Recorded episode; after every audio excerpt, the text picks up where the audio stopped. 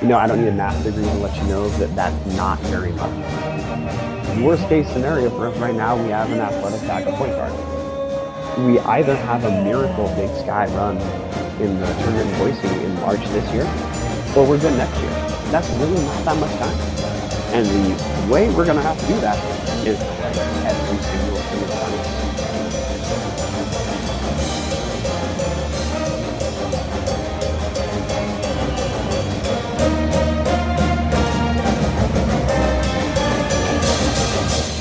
Welcome to Tubs of the Club, the official, unofficial podcast of your University of Idaho Vandals. I'm your host, Brian. You can find Tubs of the Club on iTunes, Spotify, Stitcher, Google Podcasts, and tubsoftheclub.com. On today's episode, we're going to go over the Big Sky landscape, Idaho's home loss to the University of Montana last Saturday, and we're going to preview this week's games at Sacramento State and Portland State. And I mean this in the most sincere way possible those are both winnable games for us, which is great news if you've been following following the team throughout the year. But before we get to any news on the court, this past weekend, the University of Idaho men's basketball team received what is probably their best news, and it came off the court. According to the Spokesman Review, Jack Wilson, he's a center. He used to be on the Oregon State Beavers He's a former four-star recruit from California who had offers from University of Nevada and University of Cal. He has officially withdrawn from Oregon State, and now, according to the Oregonian, Jack Wilson, that former four-star recruit, has enrolled at the University of Idaho, and he will be eligible to play next season at the beginning of the second semester. Now, this is huge news for Idaho, potentially. The caveats that we need to keep in mind are there's a reason Jack Wilson transferred from Oregon State. Now, you can probably guess that if he's a freshman Oregon State, he's a former four star recruit, and he chooses to transfer down to a school like Idaho, he's probably not playing very much. 100% correct. Now, why was Jack Wilson not playing very much? Well, he didn't play his entire senior year of high school because of a back injury. And according to the reports I read from the Oregonian and a couple other news websites out of Oregon, it appears that the back injury is still slowing him a little bit and he was falling down the center or post depth chart at Oregon State. And that's why he left the program, or at least that's part of why he left the program. I, of course, have not interviewed Jack Wilson or his family, but based off the information we have, Jack Wilson was not getting a ton of playing time at Oregon State, and he has taken his talents to Moscow, Idaho. Now, I think this is huge news for Idaho. I think Vandal fans should be ecstatic about this news because there is precedent for drop down players having a huge impact on a program. I can't say yet that Jack Wilson is that type of guy who's going to have a huge impact, but I can say with no reservation. You know, the way we've seen drop down players play throughout the big sky when they come from power five schools into the big sky is their floor tends to be a solid contributor. Uh, Kendal Manuel, he's a guy, he's a drop down from Oregon State. He's on the University of Montana. He's their sixth man. Now, I mean, he's obviously not taking the program over, but if a team can get a solid sixth man in a transfer, that's great news. Xavier Smith, we have him. He's a drop down from Oregon State as well. He's been our backup point guard. He's a guy who I think, as a sophomore, has a pretty high ceiling. Worst case scenario for us right now, we have an athletic backup point guard. Now, Jack Wilson is a higher caliber recruit than either of those guys. I think he has a chance to be Idaho's version of Martin Breunig. Martin Breunig, he was a post for the University of Montana before he played for the University of Montana, he was a post for the University of Washington in 2013, 2014. During that season, Martin Breunig, after not really playing at all for Lorenzo Romar, transferred over to Montana, and he immediately made first team All League for both his years.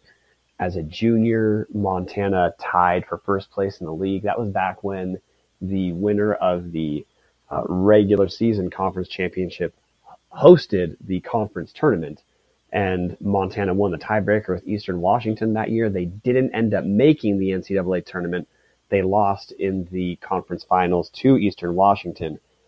But long story short, Martin Breunig was the really the catalyst for Montana reascending after losing Wayne Tinkle, to, the coach, to Oregon State.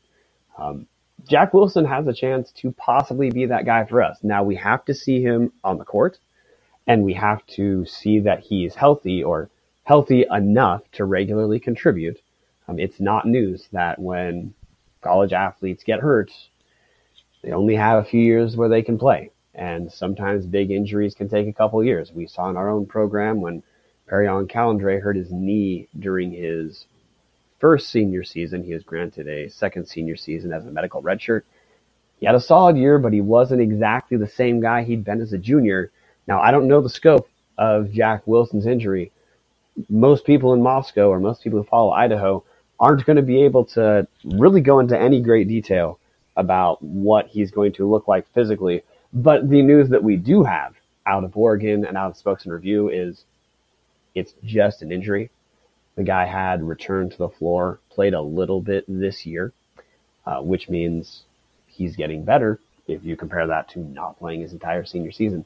So huge news for the University of Idaho. Possibly, if the guy is the quality of talent that we would hope a four-star recruit would be, Jack Wilson could be a huge get for us. And what it looks like on paper is worst case scenario. We have a solid contributor for the next three seasons. He'll be eligible next year because he has already began the transfer process. He has to sit out for two semesters, so he isn't playing for Idaho this semester. He won't be able to play for Idaho the first semester of the 2019-2020 season, but that would put him as being eligible to play at the beginning of conference season where he might miss a couple of games in conference. Moving to the overall Big Sky picture. Now moving over to the overall Big Sky landscape. After losing 51 to 69 to Montana at home, Idaho drops to 1 and 5 in Big Sky play, 4 and 13 overall. We are joined at the bottom of the conference by Portland State and Sacramento State. Both those teams are 1 and 5 as well. Northern Arizona and Idaho State sit above us. They're both three and four. Eastern Washington is just about dead center of the conference at three and three. Montana State and Southern Utah are both four and three. Montana is in third place in conference at five and two, a half game behind Northern Colorado, who's six and two. Weber State sits atop the conference at six and one. However, just to give you a, a recap of how the top three teams have played against each other because they have almost all played each other. Weber State and Montana both handily beat Northern Colorado. That accounts for both of Northern Colorado's losses. The good news for Northern Colorado fans is they have no bad losses. The bad news for them is against the both of the top teams they can play, they were beat pretty handily. So to me, even though Northern Colorado six and two is in second place in conference, I think it's pretty clear. Northern Colorado is the third best team in conference. It's unclear who the top team is between Montana and Weber State. Those two teams will play this Saturday, January 26th in Missoula. And though I expect listeners of this podcast to be paying attention to the Idaho game on the 26th against Portland State, the matchup of Weber State and Montana could have ramifications moving into when we think about Big Sky tournament play and also in trying to handicap which team should we expect to qualify for the NCAA tournament from the Big Sky Conference. Weber State and Montana, to me, are the two teams that no question have the best chance to win an NCAA tournament game. Uh, my hot take is I think Montana has the best shot to win an NCAA tournament game because they can play defense in a way that matches up all right with Power Five teams. Weber State, it's unclear whether they have that kind of defense, so Weber State can shoot a bit better than Montana. But again, just me. I think Montana is the conference's best shot at winning an NCAA tournament game this year. Shifting over to the one game Idaho had between our last recording and this recording, Idaho played University of Montana at home in Moscow in front of 1,419 fans at Cowan Spectrum. Side note, 1,419, nowhere near the number we of course hoped for. Heading into the game, our home average was a little over 800. So uh, you know, glass half full, we almost doubled our average. Glass half empty, 1400 is not that many for a game that we would love to be a rivalry game. or if you guys remember football season, the game against Montana is a rivalry game. When we lost the University of Montana at home during football season, the dome was packed with around in between 14,000, 15,000, not quite a sellout, pretty much 90% attendance. Basketball, you know, our team is 4 and 13 now, 1 and 5 in conference. I don't expect to have a, a, a sold out Cowan Spectrum when we have a record like that because, you know, to have a sold out game, we really do need fair weather fans to show up, and no fair weather fan is going to show up to see a 4 and 13 team. But again, one of the things us fans would love is for Idaho to have a stronger basketball team, have stronger sport, and, and this is just where we're at. But circling back to the game, Idaho lost 51 to 69, um, and the game had a pretty odd flow. Montana felt like they were in complete control for almost the whole game, but Idaho did keep it relatively close you know, in the first half, Montana blew blew their lead up to about 12 points, um, but Idaho cut the lead down to three minutes off a Trevon Allen jump shot with nine minutes left in the game, and it looked like we might make a run for this. Uh, but then Montana finally pushed it into fifth gear, and for for the last nine minutes of the game, Montana outscored us 20 to five, which is how even though it felt close with nine minutes to go, because it was close, we were down three. Um, that's how we lose in blowout fashion, losing by 18. Now, we did not get Montana's best offensive shot. The Grizzlies shot 42.2% from the field, 33% from three. Um, but Montana certainly didn't get our best shot either.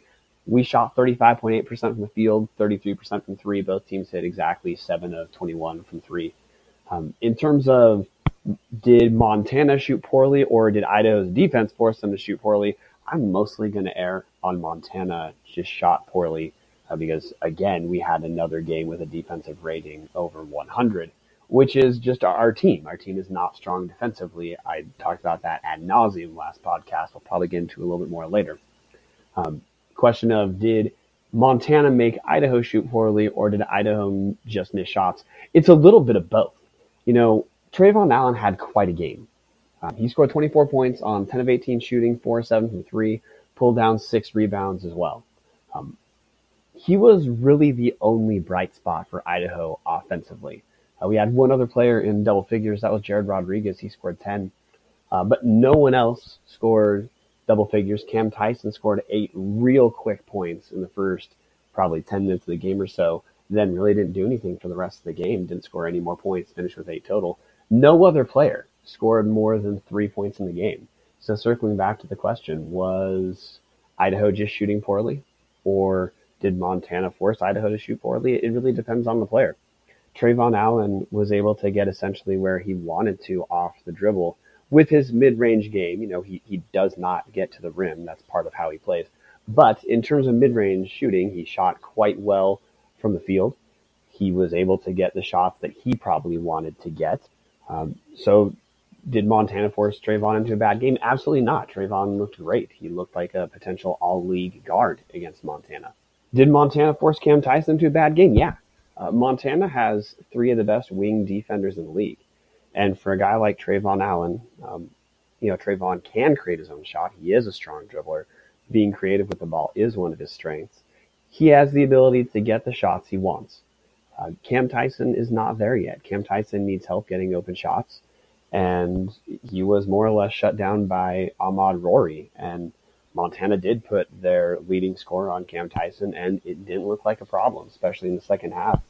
When Cam Tyson got shots, for the most part, it was Cam trying to create for himself, and that is not a relative strength of his. And he didn't create good shots. He just he couldn't get separation against a guy like Rorie. By the way, Rorie's a great athlete. He's a drop down from the University of Oregon and different from many drop downs in the Big Sky.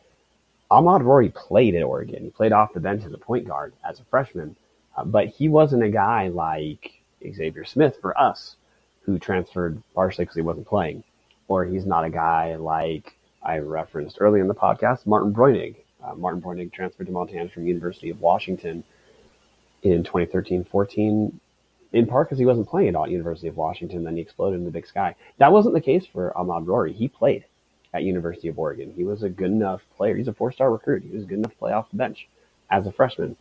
Um, a, an athlete like that, and by the way, Montana just has some very strong athletes who are good basketball players. Different from Idaho in that some of our best athletes are raw or are still developing. For example, Xavier Smith is a very strong athlete, especially running north south. Kadeem Sam is a he's a wing slash forward for us. He's a very strong athlete, but he's offensively raw. He's limited to catch and shoot wide open shots and putbacks, and that's about the extent of his offense right now, uh, which isn't a put down.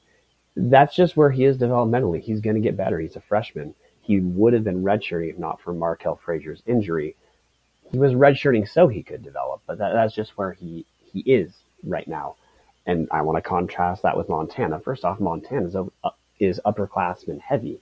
Um, Ahmaad Rorie, Michael Oguine, and Jamar Akoh are all seniors. They're all they are all all Big Sky caliber. Sayeed Pridgett is their fourth top starter, and he's a junior. He's all Big Sky caliber talent. Their fifth starter, Bobby Moorehead, one of the best defenders in the league, he's a senior as well. Their first guard off the bench, Kendal Manuel, he's a drop down from Oregon State. He's a junior, upperclassman as well. Um, Donovan Dorsey, dropped down from the University of Washington. He's a senior. You're getting a little bit of the pattern here, which is I'm not trying to just use the excuse of youth for why we lost. We lost because Montana's better. But there is a difference between strong athletes who've had four to five years to develop versus strong to solid athletes who are in year one of development. And Idaho's in year one of development. We will have to be creative uh, for us to do well against a team like Montana or when we did well against Weber State, the second or maybe tied for best team in the league. Well, part of why we did well is in the second half, we shot 65% from the field and we shot 70% from three in one half. We really just jump shot our way back into the game. No team in the nation can rely on shooting 65% from the field or shooting 70% from three to compete against better teams. We'll get into the specific details what Idaho could do and what we might see Idaho do in the future. But, you know, again, circling back to the game, Montana did not have their best game. Uh, but they were their steady selves. They were led by senior guard Ahmaad Rorie. He's their point guard. He scored 20 points on 14 shots. And even though Trevon Allen had a pretty exciting game, you know, Trevon Allen scored, there was a run the second half where he scored 12 points in a row uh, for Idaho. Look, he Trevon Allen looked like he was having maybe his best performance as a Vandal. Well, Ahmaad Rorie essentially matched him point for point. He scored four less points, but he also took four fewer shots. Right there, our ace in the game, Allen, was essentially wiped off the table. Not saying that Ahmaad Rorie outplayed him, but their production nullified each other. Well, there were other Grizzlies who played well. Michael Oguine is another senior. He's a guard. He scored 13 points on nine shots, which, by the way, is pretty much average for him. He is averaging 13 points on the year on a little over eight shots per game. That's incredibly efficient. Idaho doesn't yet have um, a guy who can contribute like that. And by the way, Michael Oguine can create his own shots. He put a lot of his points were off of putbacks and drives. In addition to his 13 points on nine shots, he picked up nine rebounds as a guard. That's a big deal to have, and he can do that because he's a good athlete. Montana center, Jamar Akoh. I was concerned he was going to give us trouble because he's given half the league trouble. Um, he only scored 11 points against us, but again, we just went over. They had a guy who scored 20, they had a guy who scored 13. Well, Akoh added 11 points and he chipped in nine rebounds. And their fourth scorer or third scorer, depending on if you're talking about shot attempts or points per game, Sayeed Pridgett, he's a junior, he's a wing, he's another strong athlete. He can score from essentially anywhere. Um, he's not a sharp shooter like Cam Tyson, who you're concerned that he's going to hit five threes in a game, but he's a guy who can score from three and he can score in the post. He put up 10 points and added eight rebounds. Um, in addition to the individual performances, you know, we saw some of the same troubles we've been observe, observing since the start of the year. Montana scored 15 points off 10 Idaho turnovers, and Idaho scored six points off six Montana turnovers. There's a nine point gap right there where Montana likely scored 15 pretty easy points or nine more pretty easy points than we did. Montana also outscored us 38 to 18 in the paint. And this is maybe the most concerning area for me. And I think it's worth explaining for, um, let's just say casual basketball fans or people who weren't able to go to the game. Points in the paint people almost always associate as posts outscoring other posts, or people often associate it as because the other team's bigger, they got points in the paint. That is not always the case. Against Montana, a ton of their points in the paint came off guard penetration, wings cutting, or guards and wings rebounding and scoring. Jamar Akoh, their center, he had a max of eight points in the paint. He had 11 points on the game. He made one free throw and he made one about 16 foot shot. So he had three of his points obviously outside the point, the paint. Maybe eight came in the paint. Well, they still had, even if he had eight points in the paint, they still had 30 more points in the paint. It's not like they had this second power forward who scored 25 that I haven't told you about. The rest of their points came from guard slash wing oriented players and guard slash wing oriented players score in the paint either from dribble penetra- penetration, which Montana got when they wanted, or from putbacks. For example, Michael Oguine had at least one putback dunk. Um, now, part of that you could say is poor, poor box out. Part of that you might be able to say, well, if Idaho's a little bigger, maybe that doesn't happen. It's not all, but it's not all just one simple thing in terms of how do teams accrue points in the paint, and it's not all about posts stopping points in the paint. Montana has athletes. They have seasoned upperclassmen athletes, and their seasoned upperclassmen athletes took it to us. Now, in terms of the rest of Idaho, um, you know, I went over that we had 24 points out of Allen, eight points out of Cam, eight quick points. Um, Jared Rodriguez added 10 points and nine rebounds on only six shots. Wish he would have got six. He wish he would have got more than six shots, but part of that is he wasn't able to create his own shot. He's okay at creating his own shot, but he's another young guy on our team who needs help in that regard. Um, Xavier Smith, off the bench, he played 16 minutes. He got all the way to the rim at least three times, but he only finished once, and that is a problem. Two parts. Uh, one, it's really tough if we shoot if a player shoots one of three on layups to be excited about the penetration. Now he is Xavier Smith is by far our best guard at getting to the rim and he showed that again against Montana. But a problem with penetrating and getting to the rim and not finishing is contrary to popular belief that missed three point attempts are what lead to transition baskets. It's actually missed layups that are most likely to lead to transition baskets. And the rationale for that's quite simple. On missed threes, the the rebound usually does take place a little bit further away from the basket, but that also means the corralling of the rebound itself is a little more chaotic because there's more moving parts. There are more players who can feasibly get to the rebound. Whereas on a layup attempt, one, because layups are usually soft misses, you know, people aren't hurtling the ball at the backboard from two feet away. Um, the ball is coming softly off the rim, meaning it's a little bit more predictable where it's going to be. Second, the defenders, both on the player who shoots the layup and on, let's say, the post near the basket, the defense, just by holding standard defensive position, will be in almost perfect position to get the rebound, which means it's, it is tough to have offensive rebounds off of missed layups unless the other team has a couple players who try to come from the weak side to block a shot. Now that can lead to an easy putback for the offense, but if that doesn't happen, and that was not happening for Idaho, that is how a layup can potentially turn into a transition basket. And the last part is when a when an offensive player shoots a layup, their momentum is taking them away from the basket. When an offensive player is, and when I say away from the basket, I mean under the basket, away from the field of play. When an offensive player shoots a layup, he is more likely to fall to the ground because of incidental contact or a missed foul call or just difficulty in landing because of how the player is jumping horizontally to try to move towards the hoop. They're way more likely to hit the deck than on, let's say, a catch and shoot three pointer, which means while that player's momentum is taking them away from the court or while that player's on the floor, the defense has a five on four advantage. And unless the offensive player books it, a lot of teams are aware of this advantage. And that is where you can see a layup turn into a transition basket, which is a real long way of saying Xavier Smith had some bright spots, but we really can't afford to miss layups, especially driving shots, because Xavier Smith's the only guy who gets those for Idaho. Um, in addition to the drives I just described at not ad nauseum, um, Xavier Smith also had his pretty average performance of he played about 16 minutes and he generated two assists.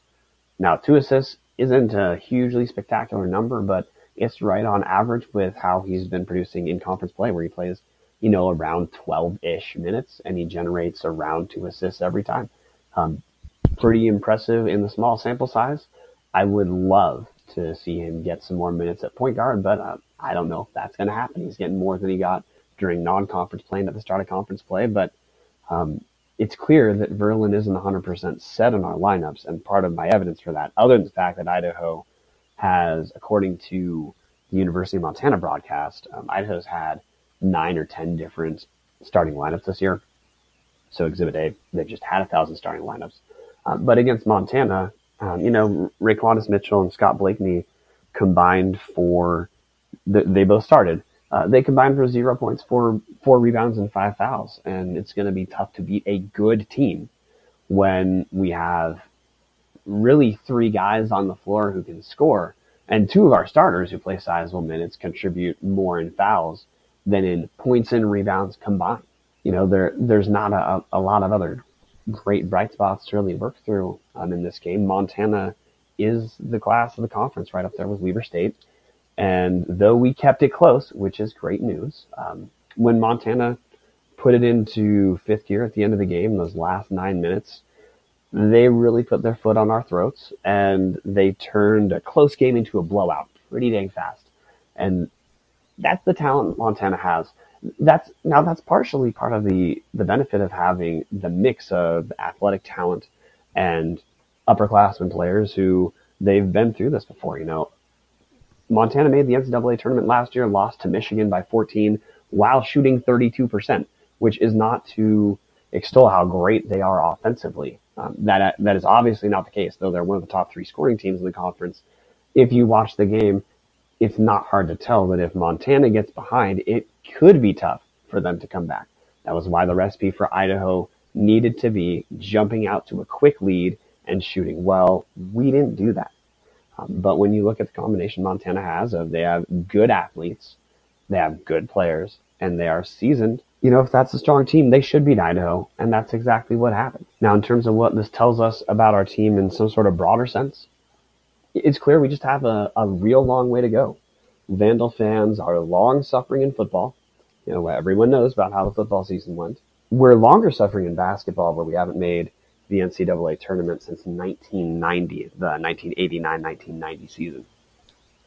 You know, since that, since the 1990-1991 season, Idaho has had a total of three 20 win seasons in 28 or 29 years.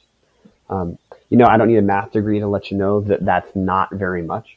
And I, I can tell you off the top of my head without doing the game by game research because I already did this. You know, in the three years before Verlin came to Idaho, Idaho won a combined 16 games in those three years. They won a combined five conference games in those three years. Um, Vandal fans, especially alums who've been there for the last, you know, 20 years or so, they've seen a ton of bad basketball.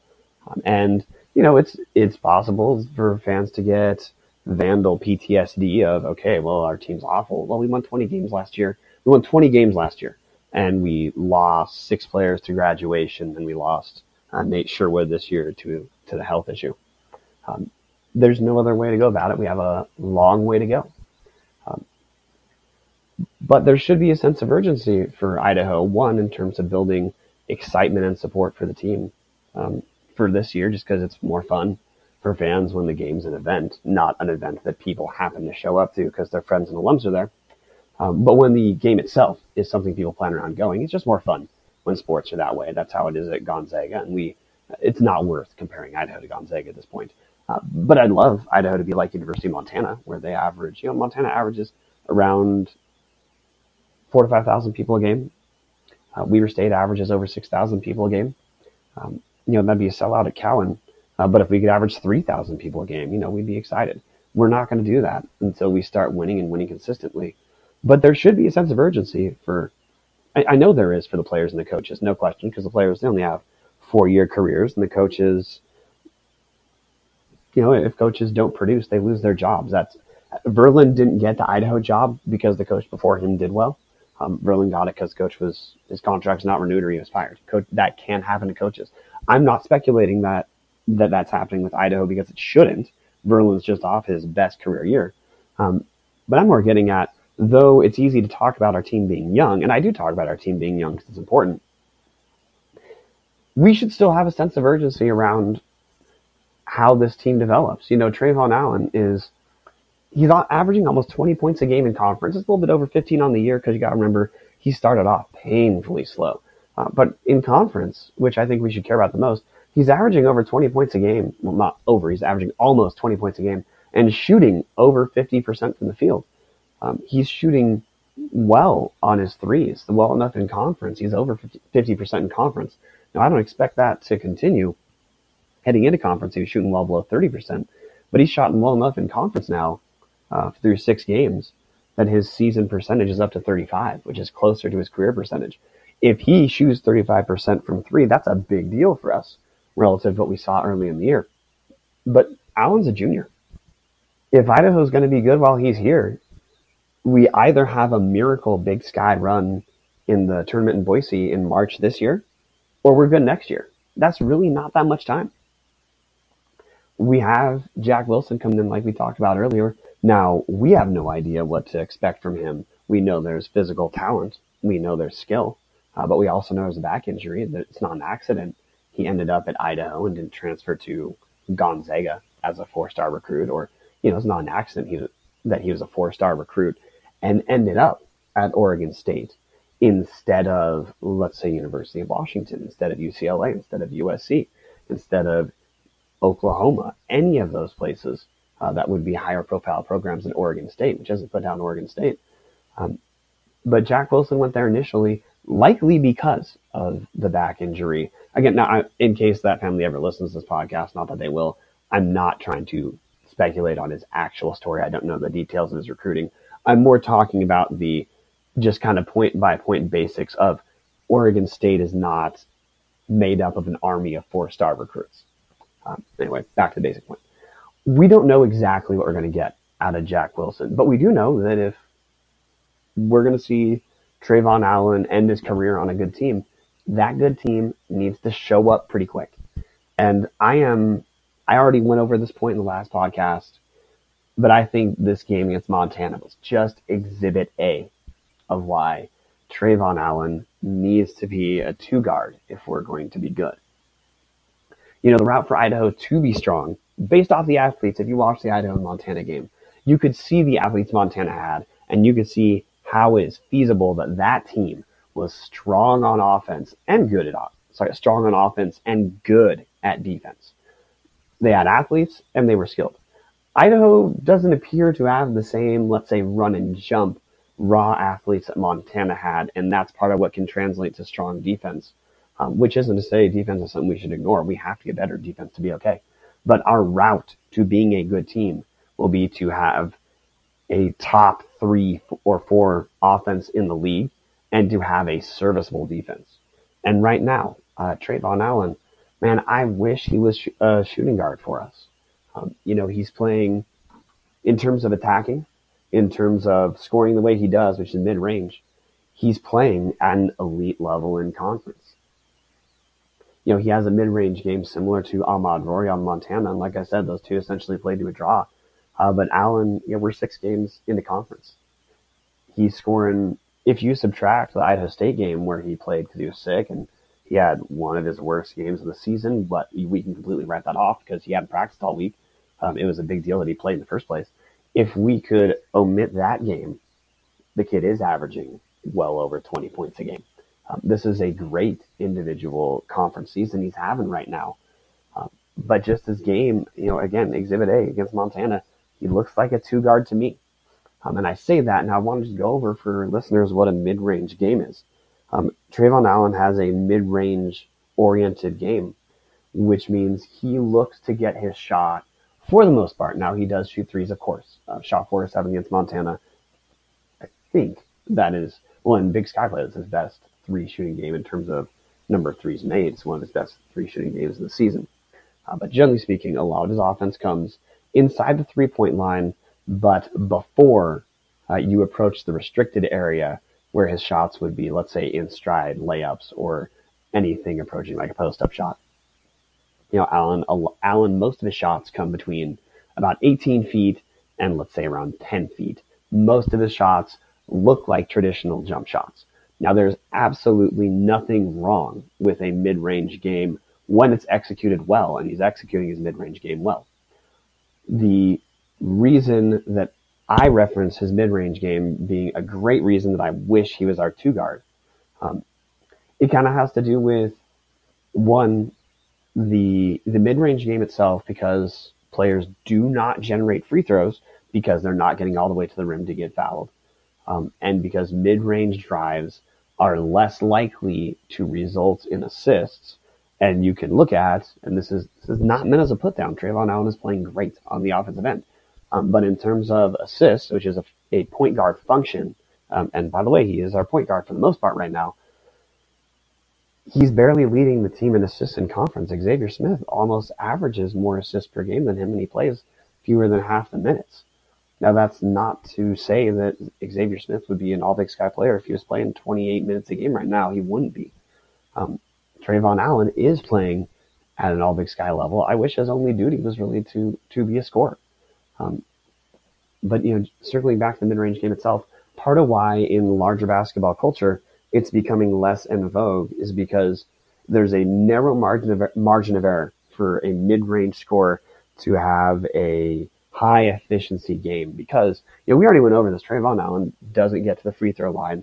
That's essentially by design. Um, you know, in Big Sky play, he's shot a he's shot a total of 13 free throws. The only other the only other good uh, ball handler or good scorer in the league who's shooting fewer free throws than Trevon Allen uh, really is Ahmaad Rorie. Ahmaad Rorie only has nine free throws. He has a mid-range game just like Trevon Allen, but the Montana team composition is different than Idaho. But you know, as a comparison point, and these are only point guards that I'm going to go over. Um, Holland Woods, point guard for Portland State. He's shot. He has put up 42 free throws this year. Jerrick Harding, he plays point guard some for Weber State, not all the time, but some. He he's put up 40 free throws this year. They have another guy, Cody John, who plays some point guard. He's put up 19 free throws. Now, it's not fair to combine two players' production because of those extra minutes and compare to Allen. But both their guys um, have shot a large number more free throws than Allen. Jordan Davis, leading scorer in the conference, he's point guard for Northern Colorado. He's put up 57 free throws so far. Harald Frey Montana State, 35 free throws. Marcus Graves at Sacramento State, 26 free throws. And even Michael Oguine, now he's a shooting guard who only gets eight shots a game at Montana. He's put up 37 free throws. Um, Allen's put up 13 which isn't to say that's a deficiency of his game. That's the design of his game because he plays mid range. But mid range guys, their drives do not end in fouls and free throws. And because of where they're likely to shoot, it's just not average for mid range guys to be great at getting others involved, uh, which is part of why I think for this Idaho team to be good, we're going to have to have some other guys emerge who can help create shots for others. Um, the job Trevon should have, but it's the one he's executing quite well right now, is I feel that he should be able, he should look to attack essentially all the time when he's on the floor. But we have other guys who are, they have strong offensive specific skills, but they don't have the ability to get shots for themselves. I'm going to go over our second leading scorer on the team. Uh, Cam Tyson's averaging about 13 and a half on the season, around uh, 15 to 16 in conference. But he's been playing, his offensive output has been incredibly up and down. And a lot of that has to do with the fact that he doesn't have the ability to create shots for himself, so he relies on the others to create for him. He relies on plays to be run for him, or he relies on just defensive lapses. And some of the up and down play we've seen from him, um, again, not a put down, it more has to do with the opportunities he has. You know, against Idaho State, he scored 19. Against Weber State, he scored 27, got up 12 threes in that game, made six of them. Well, against Montana, he put up eight, he, he had eight points total. He only got eight shots up. Part of it's because he's an elite shooter, but if he's going to be an elite second piece for us, or if he's going to be a high end second piece for us, the kind of guy who can help us be good somewhere between now and next year, he's going to need help. Um, now, there are some ways Idaho could be much more creative in trying to get a guy like Cam Tyson more open shots. Uh, specifically, we, we did run a play against Montana, where which Montana blew up, uh, but that isn't exactly a great reason to not run a play like this. Idaho's had success in getting Cam Tyson shots when we give the ball to a high post player. Very often, Jared Rodriguez. Jared Rodriguez allowed his back to the basket where he is standing at around the free throw line. Cam Tyson will come off screens. He'll be able to also use Jared Rodriguez potentially as a screen or as confusion. Gets short pass from Rodriguez, gets top of key three. We we have seen that play multiple times to get Cam Tyson a shot. Now I'm not saying run the same play 8,000 times, but that is an example of Idaho has been creative at times in trying to get Cam Tyson looks. I feel that we could be both more aggressive and more creative at the same time to orient the offense towards getting a guy like him more shots. And I say that because we do have an ace up our sleeve, and Trevon Allen does not need that much help in getting his shots created. A huge amount of his shots come off the dribble. It comes when he gets in towards the key and then pulls up. That is the upside of his mid-range game is he doesn't need uh, as much help to get a shot up as a guy like Cam Tyson. But if we're going to be good, it can't just be the Trevon Allen show because un- unless he's going to start hitting, unless Allen's going to start hitting like eight threes a game because he doesn't get the free throw line, 24 is around the ceiling. It's not a bad ceiling at all. But if his ceiling's 24, a guy who scores 24 can't win a game on his own. You know, when Idaho played Eastern Washington in the Big Sky Conference tournament back in 2014, 2015, they had a guy named Tyler, Tyler Harvey who averaged a little under 24 per game on the year, led the nation in scoring. He could win a game on his own because he had multiple games throughout that year where he hit eight threes and he could drive as well. He got to the free throw line. That is the kind of player who can win a game on their own. And part of that has to do with the overall skill set and the ability to score from everywhere, including the free throw line. That's not where Allen is, which that's not a problem. Ahmaad Rorie made first team All Big Sky last year based off of a mid range game. He can't win games on his own either, but he's still a high end player. Allen's the same way. But if we're going to be good, A, I think the route is we have to have a great offense.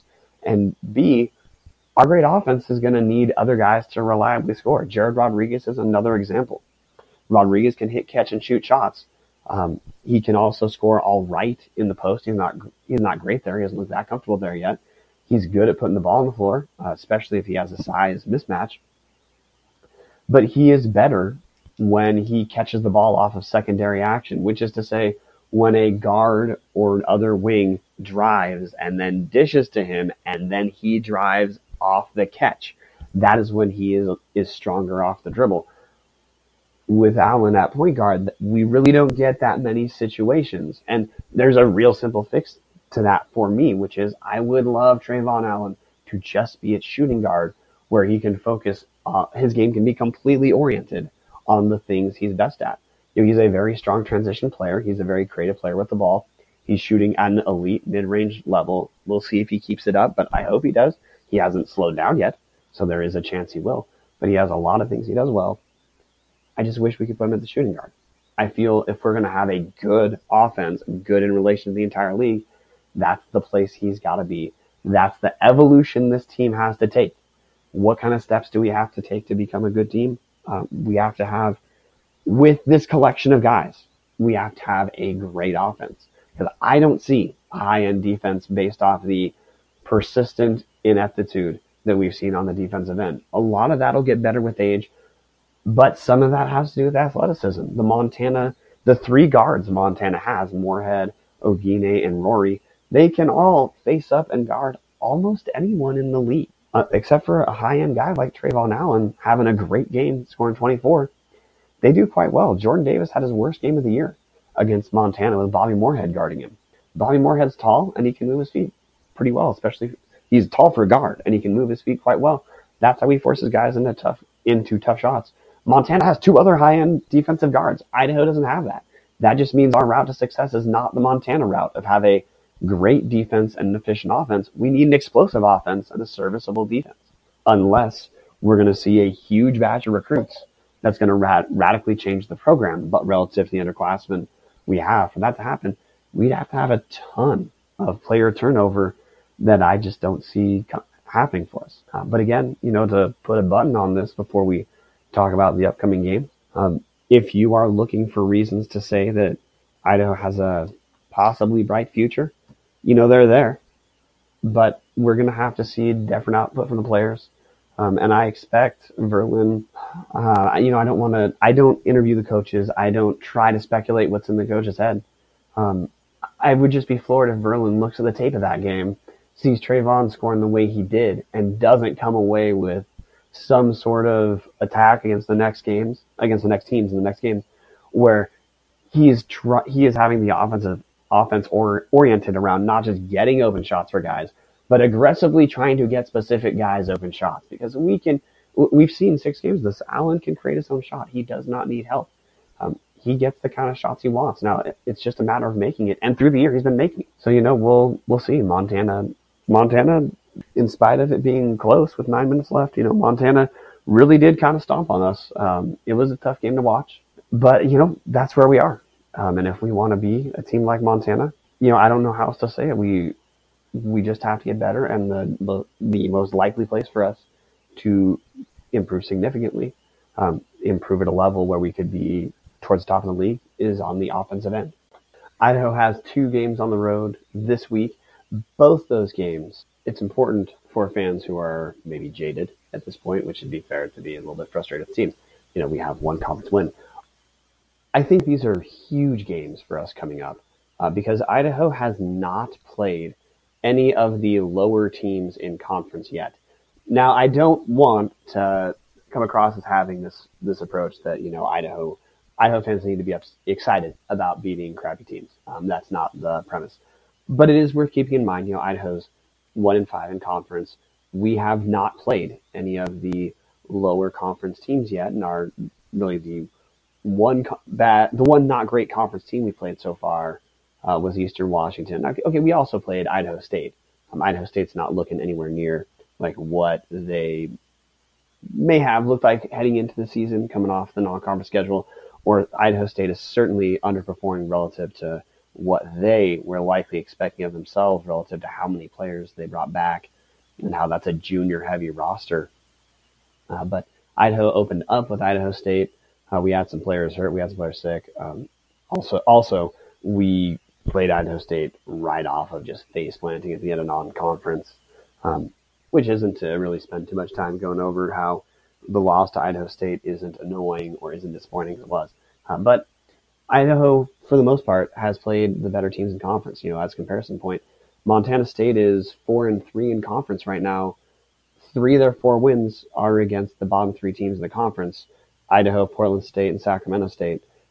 Idaho hasn't played Sacramento State or Portland State yet, and that's who we get this week on Thursday January 24th, we play at Sacramento State at 7.05, tip off 7.05. And on Saturday, January 26th, we play Portland State in Portland, tip off at 7. Now, a couple non basketball things to note that I think would be interesting for people just to tune into the broadcast on Pluto TV, even for like nine seconds if you're not a huge basketball fan. Idaho is going to get a new stadium, a new basketball only facility in a couple years. In our Thursday game against Sacramento State, if you want to see what the absolute floor of basketball facilities looks like, check out that game. Sacramento State has a gym that seats fewer people than just about any top Idaho high school. It actually may seat fewer people than any um, mid-level Idaho high school. Uh, it has a short set of bleachers on each side of the court, and that's about it. Um, and then when we play Portland State, now I think it's interesting to look at that game, non-basketball reason here. Portland State has a new basketball-only facility. It's called Viking Pavilion. Portland State had owned the second worst facility for basketball in the conference, just ahead of Sacramento State before this year. Viking Pavilion seats about 3,000 people, which, you know, 3,000 is not a ton.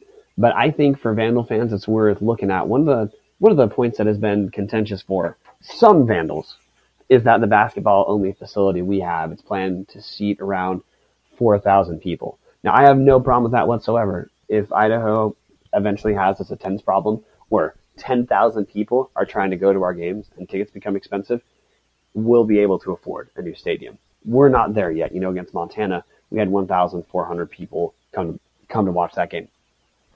That would still be less than half capacity at the new 4,000 seat facility that'll be open in a couple years. But anyway, it's worth looking at the Portland State facility just to get an idea of what a nice smaller gym can look like. Portland State's facility holds it's called Viking Pavilion. I know I already said that, but it's Viking Viking Pavilion. It holds three thousand people. You can tell if you look at Portland State's gym for just five seconds. That is a nice place. You could understand a recruit walking in there. And, and if a recruit is considering a place like Idaho or Portland State, it's likely they're not being shopped for by UCLA or Duke. But you can imagine a recruit walking into the Viking Pavilion, looking around and thinking, okay, these guys are serious. They want to be good. And Idaho's going to have a gym like that in a few years. Again, non basketball note check out the bottom of the conference gym at Sac State on Thursday. Check out one of the nicer, the newest facility in the conference, and one of the nicer places too. I wouldn't call it the best. Um, I'm a huge fan of Dahlberg Arena. That's where Montana plays. I'm also a fan of Weber State's facility as well. Southern Utah, surprisingly, has a nice gym. It's not very big, but also Southern Utah isn't, again, they're like us. They're not selling 25,000 tickets to their basketball game. They don't need a huge facility. Uh, you know, Southern Utah has a nice one. Portland State, you know, they might have the third best facility in the conference now. They have the newest looking one, no question, because it is the newest. Uh, but they have a very nice place, and Vandal fans should probably look at it on the Pluto broadcast, just so you can get an idea of how good some of these smaller facilities are. Uh, but in terms of the individual matchups, Sacramento State's first team we're going to look at. They are seven and eight on the year. They only have, I believe, three Division One wins. Um, most of their non-conference wins were built on NAIA level teams in conference that are one and five, and that's the record we should care about. Sacramento State is exactly like Idaho at one and five, except Sacramento State has not played nearly as tough a schedule as Idaho has. Last week, Sacramento State lost to Idaho State by two. We lost Idaho State as well, um, so that that's worth sharing. Sacramento State lost to Northern Arizona. Um, sorry, Sacramento State beat Northern Arizona by two. Um, their center essentially won that game for them, and no one else scored in double figures. Their center is not a great score. We'll get into that in a second. Um, and then they lost at Southern Utah, seventy-one to seventy-six. This is a completely winnable game for Idaho. And to me, if we're going to see this team turn the corner, these two games, Sacramento State and Portland State, these are must wins. If we don't come away from these two games with at least one win, I think we need to want th- to want two, so we get to three and five. I don't really know what to say um, to fans about, hey, why should you pay attention to this team? If we can't beat the bottom of the conference, that's a problem. Now, our scenario is different than Sac State and Portland State because Sac State is almost exclusively upperclassmen heavy. Their top players are uh, senior guard Marcus Graves. He's averaging 16 points a game in conference, but shooting 37.8% from the field, shooting below 20% from three. He's he actually moved his field goal percentage up to 37.8. It had been around 31% two weeks ago, and then over the course of two games, he had a single game where he shot over 50%, and then one where he shot about 37%. Those two games, only one of which is actually good shooting, or shooting the you call efficient. Those two games moved him up six percentage points from the field, which is my way of saying Marcus Graves, though he's averaging 16 points a game, we though we have to take a guy like that seriously, he's not the same threat that Ahmaad Rorie was from Montana. He's not the same threat Michael Oguine was from Montana. Um, their second leading scorer is Joshua Patton. He's averaging 14 points a game, five rebounds, shoots 64% from the field, takes almost nine shots a game. Now he shoots 64% from the field because he's uh, he's about 6'10", 6'11", in that height. He's a traditional post. He does not shoot from very very much further away than about four to five feet. Um, he is not a huge scorer. His 14 points a game is a bit inflated. He scored 36 against Northern Arizona, essentially won the game on his own against the Lumberjacks to give Sacramento State their only win. If you subtract his 36 point per game output. His average is below um, 10, 10 a game. Um, he's had significant foul trouble throughout the year. It'll probably be important for Idaho to get him in foul trouble. in the last two games Sacramento State has played against NAU and Southern Utah. Those are the first two conference games where Joshua Patton has not ha- either fouled out or had four fouls. So it'll be important for Idaho to put him back into the familiar position of fouling and not being able to play. Um, their third leading scorer, I am going to absolutely butcher his name. His first name is Isaiah. His second name has like 15 syllables. It looks something like Moriuhu Liafa. Um, if I butchered that, forgive me. You're Isaiah from this point on, so I don't butcher the rest of it. Um, he's their third leading scorer. He's their shooting guard. He is he's averaging eight points a game on 30% from the field in conference, shooting more than 10 shots per game, shooting 26.8% from three on almost seven three point attempts per game. Those are their three best players are shooting those awful percentages. This has to be a winnable game for Idaho, but it's not just winnable because their top three players are producing in a way that we would not call efficient, or in Patton's case, his field goal percentage is efficient, but we wouldn't call it predictable. Sacramento State has a couple metrics that should make Idaho fans excited. They have the worst scoring offense in the league at 66.3 points a game. They have the fourth worst or eighth worst, depending on which metric you, depending on how you used to count it. Um, they're the number eight defense, so that's the, the eighth worst scoring defense in in the league. They give up 75.5 points a game. Now Idaho is the ninth worst defense at 77.5. So defensive wise, I've talked about how Idaho is not very good at defense this year. Sacramento State, they're right with us, except on offense, they are worse, which is great news for us.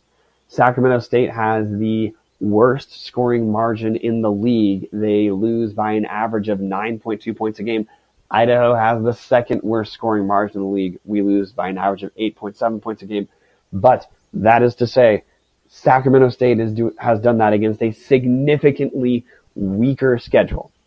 They are a great team for Idaho to turn turn turn the season around, or at least get another win, get win number two. You try to build some momentum heading into the Portland State game. And the way we're going to have to do that is the way every single team has done it against Sac State. Um, Sac State gives up easy points. We need to get easy points. And I just went over the top three players for Sac State. They are producing either poorly or at best inconsistently. Idaho needs to not be the same oasis um, on the defensive end for Sacramento State that I feel Sacramento State could be for us. Uh, it's going to be important for us, as I talked about in the Montana game. Don't want to rehash too many things, but um, we need our supporting cast, our non Trevon Allen players, to get good shots. They also need to get a decent amount of good looks as well. You know, for example, Jared Rodriguez, he shot three of six against Montana. Jared Rodriguez just needs to get more than six shots a game up. Doesn't need to get 100, doesn't need to get 20, but he probably needs to get around 10. Um, Cam Tyson, he had eight shots against Montana. Cam Tyson's probably got to get between 12 and 15 shots up. Those guys do need help in getting looks sometimes, but that help could come in the form of the Sacramento State defense. Um, you know, this is the Thursday game, tips off at 7. Sacramento State, they have just looked bad through conference. Um, you know, if you look at their roster in terms of points per game, they have, you know, we went over, they have two total players who score in double figures. They, they only have five guys on the roster who score more than three and a half per game. Um, there are other starters, uh, Bryce Fowler and OC Wachaku. I probably butchered his name too, so forgive me, OC. Um, those guys both average about seven a game. They don't have a single explosive scorer they do do not have a single good three shooter at volume. This is a great chance for Idaho to pull win number one. Um, in our second game, where we play Portland State, you know, the scouting report is relatively similar. If you look at Portland State, although um, there is a huge caveat uh, in terms of individual talent. Um, Portland State is one in five in conference as well. Um, they are six and eleven on the season, one and five in conference. Um, last week, now Portland State has had a relatively tough schedule, or at least a schedule that matches Idaho. Uh, their one win was kind of a fluke win at University of Montana, where Montana just played awful. on Portland State's sophomore guard. He was last year's newcomer of the year. He was a preseason All Big Sky guard. This year's name's Holland Woods. Um, Holland Woods had maybe the game of his career. He scored 28 points on 11 field goal attempts. Holland Woods is their best player. Um, I'm going to go through some stats for you guys, and you'll see, I guess, what I'm getting at with what's worth paying attention to. Yeah, you want to talk about an up and down player. Um, Holland Woods is exactly that. He's a point guard. He is a strong penetrator. Now, he does get to the foul line. That is part of how he gets to his 15.5 points a game in conference. He also averages four and a half assists per game. He's one of the better creators, both if you factor in creating shots for himself and creating shots for others. Holland Woods is one of the better guards in conference at doing that. But the huge caveat, keep in mind with this guy, he shoots 32%. That is not a miss. That is not a misstatement. He shoots 32% from the field as a starting point guard on 13 and a half shots a game. He shoots 25% from three on almost five three point attempts per game. And though he has, you know, his four and a half assist game towards the top of the conference, he has a negative assist to turnover ratio. He averages five turnovers a game. Um, no one else on Portland State averages double figures in conference. They do have a couple shooters who Idaho is going to have to pay attention to. Michael Mayhew he averages 9.3 points a game. He shoots 36% from three on five threes a game. Michael Nuga, um, he shoots okay from three. He shoots 31.8. No, 31.8 is not okay. It's not very good. On 3.7 threes a game, he averages 8.5 points a game. Deontay Strickland averages 8.3 points a game. He shoots 36.7% from three on five attempts per game. So Portland State does have some shooters that can hurt us. Now they don't have the type of post presence that again Joshua Patton on Sac State. It's not like we're looking at the next coming of Dwight Howard out of that guy, uh, but he's he had a huge game against NAU, which means that another big game could theoretically happen. Portland State doesn't have uh, a post who is just really hurting other teams. Um, Robert McCoy is kind of their post presence. He he averages 9.3 points a game and 6.7 rebounds, so he does contribute. Um, but you know, I mean, you know, circle back to their best players, Holland Woods, and again, Holland Woods can be electric. Uh, there's a reason he's preseason All Big Sky this year. He's having a disappointing season for him. Now, he will likely say that poorly rated Idaho defense I described earlier is something that he could succeed against. Portland State also presses. Uh, that does change the dynamic of the game. Idaho struggled against press against CSU Bakersfield. With the number of ball handlers we have, I really don't think we should. And I think there's a chance a press could help us in terms of creating broken plays for guys like Trevon Allen to get easy shots or to give Jared Rodriguez more open court to work within or to create broken plays where a guy like Cam Tyson gets open threes because the defense just overcorrects or, you know, if you break a press, part of part of zone presses is there will be more zone defenders before the half court than there are offensive players. If you break the press, you have essentially three on two, which is how you can get open shots. Uh, Portland State has a negative scoring margin of eight points, so they're right around where Idaho is. Portland State has the worst scoring defense in the league in terms of points per game. Now, part of that is that they they played a faster pace than, let's say, Sacramento State or Northern Arizona, but Portland State gives up 84 points a game, and they only score 76 points a game relative to having one of the faster paced offenses in the league, that isn't that great. So again, Idaho, you know, for the first time this year, because we're finally playing other teams that are struggling, except the difference between these two teams is, you know, Sac State already went over that they are upperclassmen heavy. Aside from Holland Woods, um, Portland State, the guys who are playing for them are mostly juniors and seniors. Uh, so some will be returning next year but they're older players for the most part. A different context than Idaho, where it's almost exclusively freshmen and sophomores, mostly freshmen, who are playing a ton. This is a winnable game. The press can could be a problem for Idaho. Part of why it can also be a problem is it's just different from than how other teams in the conference conference play. But Portland State, if you're looking for a fun Idaho game, the Saturday game in Portland could be one of the more fun games to watch if you're willing to ignore the records that you you need to ignore the record right now if you want to be a, a supportive Idaho fan and you want to have fun as an Idaho fan because it's really not exciting to think, hey, maybe we get our second win of the year. It's important for this team to turn the corner. It's important for this team to establish some continuity.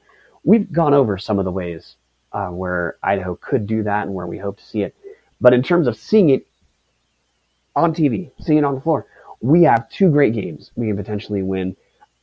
I'm going to pick, you know, if I were, not that I put money on college sports because that's illegal. No one in the world should do that. But if I were to bet on either of these games, one, it's just not safe to bet against teams that are that awful or that poor playing each other. But these are two of the safest bets for Idaho. These are two teams that defend poorly and they don't score quite, don't score that well. These are teams that have shown an inability to shoot, which will match up with us, and different from University of Montana, where part of part of why Montana is good, they have strong athletes who are skilled. They have guys who play defense and play offense. These teams don't have that. These are teams who are our brethren at the bottom of the conference. But I like the Idaho scenario, not because I'm doing an Idaho podcast, but because on paper, I would much rather have a team that is struggling have a bunch of underclassmen who I can also point to some specific things they're doing well. You know, I went over that with Sacramento State. They have a ton of guys who can't make shots. Um, Portland State, their best player is shooting 32% from the field, averaging five turnovers a game. Know, if you look at Idaho, our big thing right now is that in conference, we really have only three guys scoring in conference. Trevon Allen's averaging 19 and a half. Cameron Tyson's averaging 14.7. Jared Rodriguez is averaging 11.3 points per game. And then Scott Blakeney is our next best scorer at 5.7. Other guys have to score, or Cameron Tyson and Jared Rodriguez are going to have to really up their production. These are teams we, we can potentially do that against. You know, this is a team where Xavier Smith gets minutes, if he gets to the rim, he's going to have a better chance to finish. This is a team where when Xavier Smith is able to guard, to drive and kick, Cameron Tyson's going to get more open looks. This is a team who Cameron Tyson just should be able to get open looks because our defense isn't strong. This is a team where Raquanis Mitchell, who had a pretty rough non-conference schedule, he hasn't done great in conference, but he had he had a nice game against Montana State where he hit four threes. This is a game where maybe he can hit some shots. This is a game where maybe Kadeem Sam sees the floor, and as an athlete, he can he can get to the rim. He can get he can get some more putbacks scoring the way that he can. The big problem for Idaho is after our big three that we went over that are averaging double figures in conference, we have just gotta have guys do something else. And these two games this weekend, to me, this is essentially our Super Bowl. If we cannot do well against the bottom of the conference, we're to have to seriously reevaluate um, the the positive things I think we're seeing out of this team. We're going to have to seriously reevaluate um, whether some of the reasons I think people should be optimistic about Idaho, um, whether maybe that's me accidentally being a little bit too much of a fanboy. I try not to be. You can tell from the tone of this podcast that's not the goal here. Uh, but if Idaho can't can't beat these teams, I don't know where we're going to find the wins, which is why these games to me are just absolutely huge. Remember, you can catch both those games on, on Pluto TV. They're both tipping off at 7.05 around 7. Sacramento State is Thursday, January 24th. Portland State is Saturday, January 26th. I want to thank you guys for all listening to this podcast. We're back on our regular schedule where we're going to be sending out a podcast right around game day every single week. And we'll go over any Vandal related news. We'll go over how the, the games went, preview the games just like we did today. Remember, you can always send your hashtag AskTATC to me, especially basketball related. But if you want to ask football related question, go ahead. It's always football season, college sports world. So if you want to ask about Idaho football, I've got no problem researching that. Make sure to hit us up on Twitter, hashtag AskTATC. You can follow us on Twitter at Tubs at the Club. You can follow me on Twitter at Brian Marceau, M-A-R-C-E-A-U is how you spell last name. You're going to see my next Big Sky Deep Dive for the Montana Mint. That's montana-mint.com. That's going to be published this Thursday. Until next time, thanks for downloading, and as always, go Vandals.